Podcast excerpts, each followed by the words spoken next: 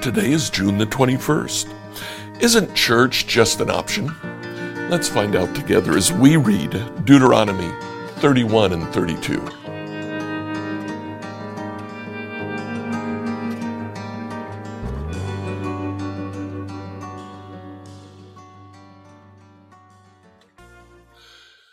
Several things happen here in Deuteronomy 31 and 32. In the first eight verses, Moses prepares Joshua to become the new leader of Israel. As happens in the book of Joshua, the first chapter, Moses says to Joshua, Be strong and courageous. Put on your big boy pants, son. Uh, this is going to be tough. Starting in verse 9, he reviews the law. He finishes writing the law. He gives it to the priests and he tells them every seventh year, every Sabbath year, read the entire law to all of the people so that they understand their history and they understand what God wants them to do. That way, each new child who is born will hear the law as it's written. From verses 14 to 29, the Lord tells Moses, Moses, you're about to die. After you die, this people will rebel. And he talks about the rebellion of, of uh, Israel. Um, he's preparing not so much Moses as Joshua for their rebellion and what to do about that. Look here at verse 16. The Lord says, You're about to die and join your ancestors after you're gone. These people will begin to worship foreign gods, the gods of the land where they're going. They'll abandon me, break my covenant that I've made with them.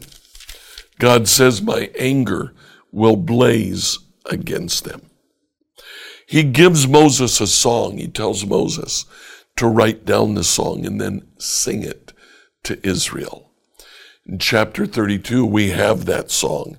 The first 14 verses, Moses sings about what God did for Israel. Not only the creation, but the way he has led his people to take possession of a special land.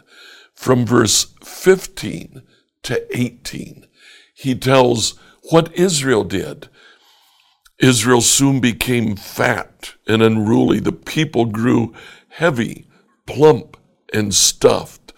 Then they abandoned the God who had made them. They made light of the rock of their salvation. The people went after the gods. They became placent. They had a sense of entitlement. They no longer followed God, but they worshiped other gods from verses 19 to 35, Moses sings that God will judge Israel for what they have done. But in verse 36, he says, But God is a God of mercy. He is the one who will come back and protect Israel after they return to him.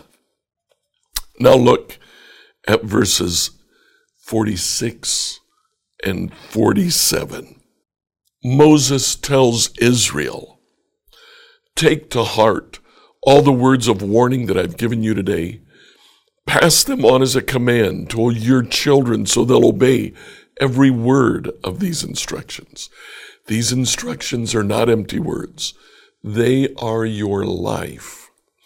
By obeying them, you'll enjoy a long life in the land that you'll occupy when you cross the Jordan River.